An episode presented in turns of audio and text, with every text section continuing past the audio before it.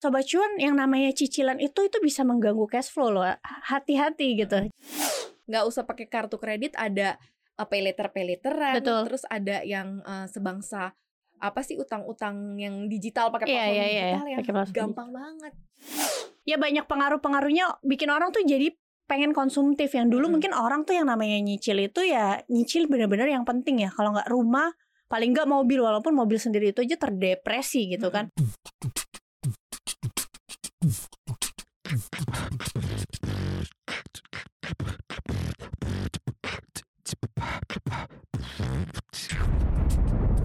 Cuap-cuap cuan. Hai Sobat Cuan, apa kabar Sobat Cuan? Semoga dalam keadaan yang sehat ya Hari ini ada Maria Katarina dan juga ada Olivia Louis Hai Financial Expert CNBC Indonesia Hadir lagi bersama dengan Sobat Cuan di segmen interview kali ini ya Segmen curhat-curhat yang eh, sangat menjadi favorit. Soalnya relate banget sama kehidupan sehari-hari Ya. gitu. Nah hari ini kita angkat soal masalah eh, perutang-utangan. Hutang prioritas. Kan sebenarnya utang nggak apa-apa ya. Misalkan kalau di postur apa sih perencanaan keuangan Iya. nggak boleh lebih dari 30% Iya. income. Terus eh jenis-jenis utangnya juga utang-utang yang mungkin eh, memberikan feedback balik buat kita Betul. gitu ya misalnya kayak buat nyicil eh, hunian atau apa gitu nah sekarang kita bahas mengenai hutang prioritas banyak banget yang kayak nanya nih di DM di cuap underscore cuan atau mungkin ang suka seliweran di YouTube kita Kak, aku pengen eh, beli rumah dulu atau beli mobil dulu ya, soalnya dua-duanya nyicil. Iya. Nah, ini nih yang suka ada kegalauan-kegalauan kayak gini nih. Liv, gimana nih? Oke, jadi kalau misalnya antara mobil atau rumah itu yang mana? Nah, rumah aja sama mobil biasanya harganya kan beda jauh. Mana Betul. nih yang harus diduluin gitu kan? Hmm. Ya yang kalau misalnya mau dalam jangka pendek ya duluin memang yang perlu. Tapi perlu itu apakah dalam jangka pendek itu udah perlu apa belum sih punya mobil? Mm-mm. Kalau misalnya masih bisa diatasi pakai public transportation, Mm-mm. ya kenapa nggak pakai nggak pakai public transportation aja dulu gitu kan? Mm-mm. Tapi kalau misalnya mendesak banget memang harus punya mobil dan mobilnya bisa memberikan uh, pendapatan yang lebih lagi gitu, atau misalnya ya entahlah disewain atau seperti apa, ya nggak apa-apa juga. Cuma kalau misalnya sama KPR Sejujurnya menurutku nggak bisa dibandingin mana duluan karena itu totally different. Kalau Hmm. kita nyicil mobil paling selambat-lambatnya lima tahun itu kan selesai ya. Iya. Tapi kalau KPR itu nggak bisa itu komitmen jangka panjang. Jadi menurutku nggak apple to apple kalau kita harus bandingin dulu mobil dulu atau KPR dulu Hmm. gitu. Itu sangat jangka panjang apalagi kalau untuk rata-rata pendapatan wilayah Jakarta sendiri ya. Mhm. Bahkan Bu Sri Mulyani juga bilang milenial itu kemungkinan banyak yang nggak bisa punya rumah gitu. Mhm. Karena apa? Pendapatannya aja nggak bisa nutup bunga dari Ya. KPR-nya itu sendiri gitu atau cicilan KPR-nya itu sendiri. Jadi kalau menurutku mana duluan tergantung prioritasnya yang mana. Kalau rumah dulu emang harus cepet-cepet banget ya punya rumah enggak juga kan sebenarnya. Hmm. Kadang memang kalau orang zaman dulu ya itu melihatnya kayak kalau misalnya punya rumah itu lambang kesuksesan. Hmm. Biasanya Hmm. kan? Kalau udah punya rumah wah berarti udah sukses nih hidupnya Hmm. udah mampan. Ya itu Hmm. pemikiran zaman dulu. Aku juga dulu berpikirnya gitu sih sama suami ketika kita baru nikah. Dua tahun kemudian kita maksain untuk beli rumah gitu ya KPR. Tapi setelah dipikir-pikir ke sininya ya, sebenarnya kalau aku pribadi nih nggak perlu-perlu banget sih. Sewa juga masih bisa sih. Lebih baik Hmm. waktu itu kayak uangnya kayaknya mending ditabung dulu, maksudnya atau diinvestasiin dulu misalnya di instrumen investasi yang fixed asset gitu ya, yang Hmm. bisa kasih return 5-7%. Nunggu deh berapa tahun jadi bisa punya DP yang lebih besar gitu. Misalnya Oke. 50, 60%. Kalau DP yang lebih besar itu biasa kan cicilannya juga jadi lebih kecil, dan bahkan mungkin bisa lebih singkat betul, gitu ya. iya. Oke, berarti harus cek dulu uh, dari sisi kebutuhan kamu ya. Tapi kalau kita bicara mengenai oke kita tinggalin dulu nih si mobil sama si rumah ya. Kita coba uh, konsepkan atau kerucutin hutang-hutang prioritas tuh yang macamnya seperti apa sih? Oke, hutang prioritas ya udah pasti kan namanya prioritas ya harusnya kan pokok dulu ya. Mm-mm. Misalnya kalau kita ya makanan dulu, tapi biasanya kan kita kalau makan kan nggak mungkin kredit ya. Kecuali kalau kartu kreditnya ada promo. Iya, itu beda ya. Ada sandang pangan papan Iya, iya, gitu iya, ya. iya. Ya berarti kan yang kalau yang prioritas ya sebenarnya kalau kita sandangnya kita nggak kredit, pangannya nggak kredit ya berarti kan papan ya ke rumah tadi. Gitu. Jadi yang lebih ke tempat uh, hunian yang Iya, nilainya bertambah gitu betul. ya. Itu Tapi jangan juga dipaksain itu tadi. jangan juga dipaksain. Nah, kan kalau sekarang kan era zaman saat ini it's so easy untuk berhutang. Betul. Nggak tahu ya kenapa. Kalau dulu kan ada kayak eh, BI checking, kayaknya Betul. kamu harus dilihat dulu nih rekam jejak eh, apa namanya pembayaran kamu seperti apa baru deh dapat. Untuk dapat kartu kredit aja dulu tuh mesti Iya. harus ada kontak apa tuh kontak eh, keluarga dekat di luar rumah supaya ketahuan nih orangnya nih seperti apa yang mau dikasih kartu kredit. Tapi sekarang gampang. Iya. Karena nggak usah pakai kartu kredit ada uh, pay later pay lateran Betul. terus ada yang eh, sebangsa apa sih utang-utang yang digital pakai Iya, platform iya, iya, digital yang pakai platform gampang banget cekrek pakai KTP belau disetujui gitu. Gimana sih menghadapi uh, situasional untuk berhutang dengan sistem kemudahan yang saat ini sudah ada? Karena banyak banget apalagi terakhir tuh aku banyak baca berita untuk ambil apa ya eh, motor aja Hmm. itu nggak usah pakai ribet-ribet pakai apa sih namanya eh, pengajuan Iya. leasing bla bla bla sekarang udah bisa beli langsung dicicil langsung Mhm, mhm. jadi nggak ribet gitu tapi Iya. kan ini sebenarnya jebakan ya? Iya, iya betul. Nah itulah ya era kemajuan teknologi ya. Sekarang tuh aplikasi banyak, sosial media juga eh, booming gitu kan. Jadinya ya banyak pengaruh-pengaruhnya bikin orang tuh jadi pengen konsumtif. Yang dulu Mm-mm. mungkin orang tuh yang namanya nyicil itu ya nyicil bener-bener yang penting ya. Kalau nggak rumah paling nggak mobil walaupun mobil sendiri itu aja terdepresi gitu kan. Tapi kalau sekarang hal-hal yang nggak semestinya dicicil jadi pengen nyicil karena Mm-mm. gampang. Kartu kredit aja sekarang saingannya kan sama pay letter itu tadi Iya, kan. iya. Dulu kita dapetin ya sekarang juga masih ada sih bank-bank yang agak susah ya untuk Hmm. dapetin kartu kreditnya.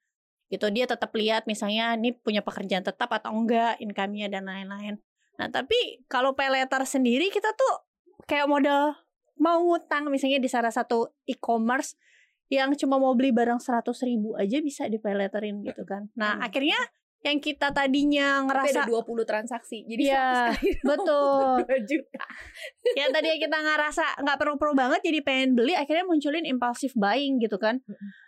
Impulsive buying belinya tuh hal-hal yang di luar budget kita. Nah ini biasanya itu akan jadi musuh ketik ke orang-orang yang biasanya nggak pernah tracking expense mereka. Hmm. karena karena Hmm. mereka ngerasa kayak "Oh, oke nih pendapatan misalnya 4,9 juta eh gue makan sekian-sekian kayaknya masih ada sisa. Tapi setiap ambil pay letter pikirnya masih ada sisa mulu. Eh nggak ketahuan.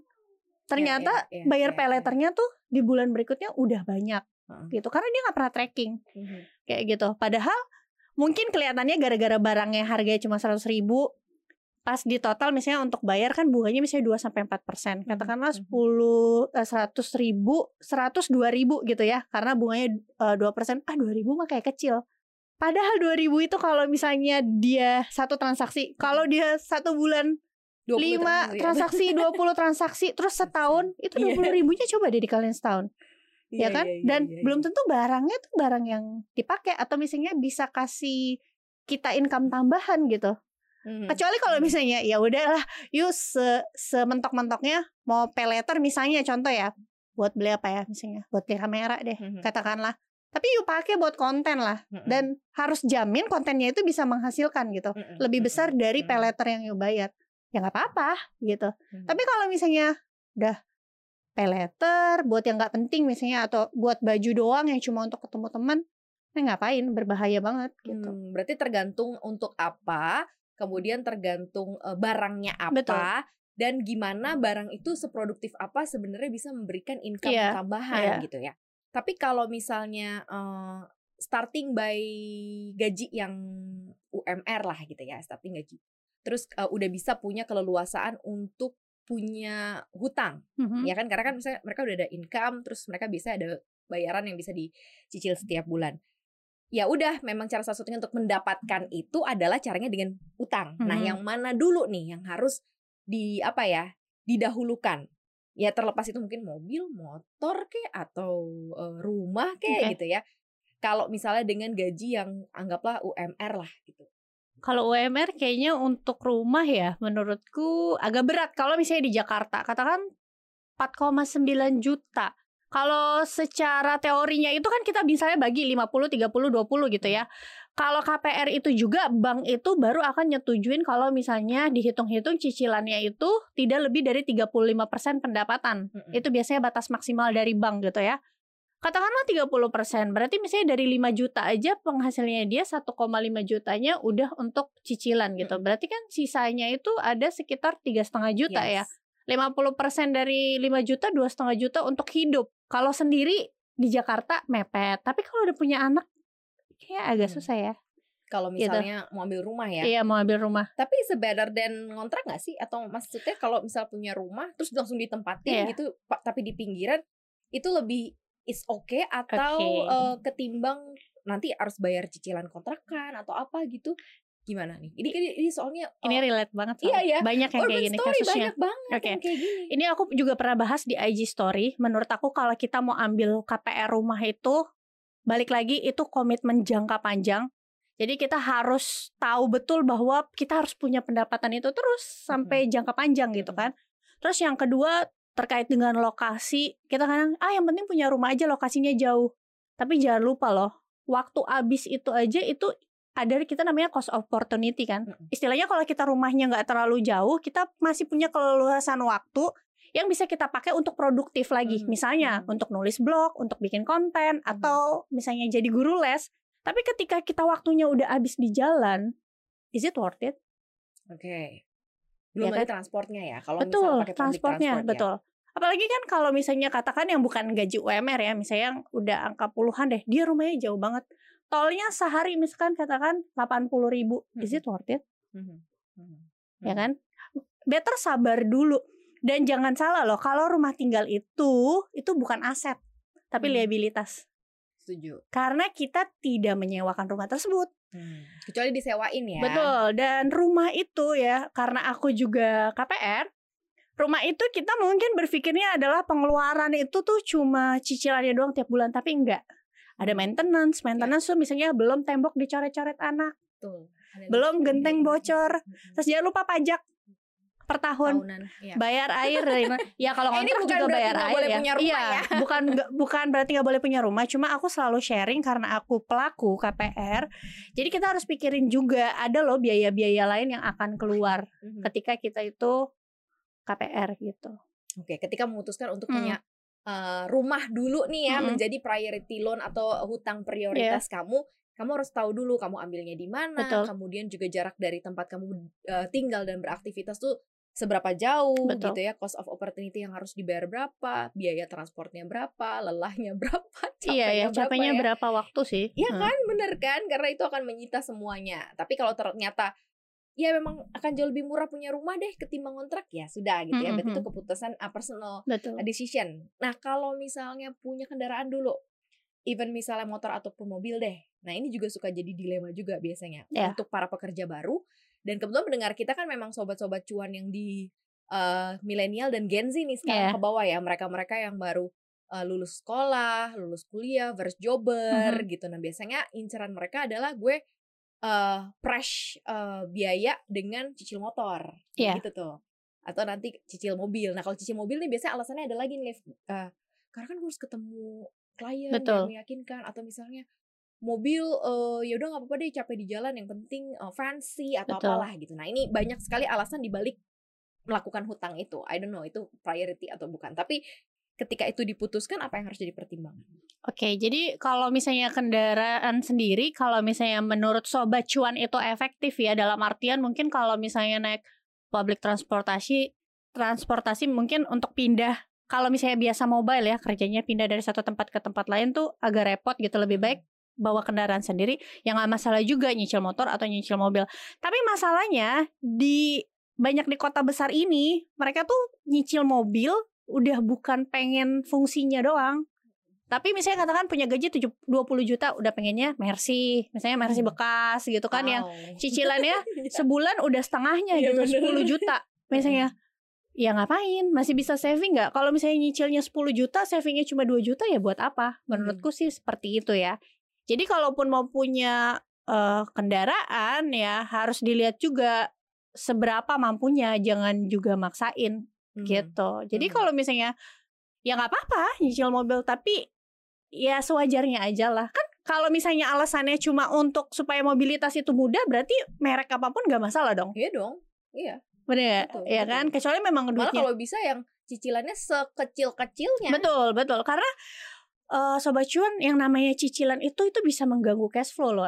Hati-hati gitu. Jadi namanya uang itu kan em, uang yang ada saat ini tuh belum tentu sama nilainya sama yang ada di masa yang akan datang. Jadi kalau kamu nunda untuk misalnya kamu punya uang saat ini untuk kamu investasiin atau kamu tabung, kamu undur deh, kamu lebih utamain cicilan dulu.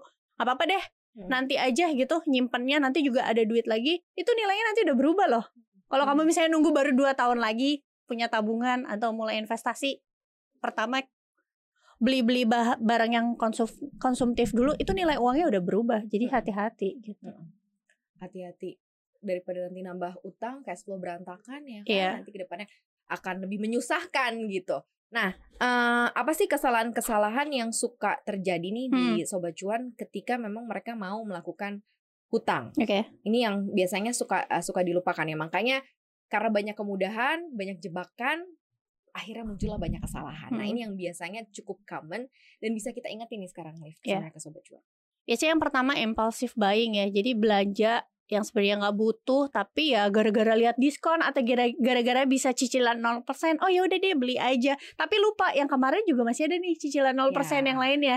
Jadi pas keluar di bulan berikutnya, oh ternyata em, porsinya udah lebih tuh dari batas cicilan kamu setiap bulannya. Nah itu bisa jadi ganggu cash flow kan. Akhirnya kalau cash flow kamu terganggu, malah bikin kamu berpotensi untuk ngutang lebih besar lagi Benar, di bulan berikutnya benar. gitu ya. Apalagi kalau nggak punya dana darurat. Kar- Karena ad- banyak juga kejadian orang akhirnya harus berhutang gara-gara nggak punya dana darurat. Misalnya orang tuanya sakit, akhirnya harus apa? Ambil pinjaman online. Itu sesuatu yang nggak bisa kita duga ya. Iya. Keluarga sakit, kerabat ya sakit. nggak punya dana darurat akhirnya ambil pinjaman online pinjaman online ya ganggu cash flow-nya setiap Iya, iya, bulan iya, iya. akhirnya ganggu cash flow-nya setiap bulan butuh hutang baru Heeh. kayak gitu ini kan udah kayak perusahaan aja ya cash flow-nya seperti itu terus satu yang kedua itu ngegampangin dalam artian biasanya orang-orang yang punya gaji tetap itu ngerasa kayak ah nggak apa-apa lah bulan ini cicilannya agak banyak gitu ambil Mm-mm. cicilan agak banyak bulan depan toh dapat gaji juga kok masih sama masih Mm-mm. ketutup itu itu bahaya loh karena we never know loh bulan depan dua bulan lagi tiga bulan lagi apakah kita masih punya income itu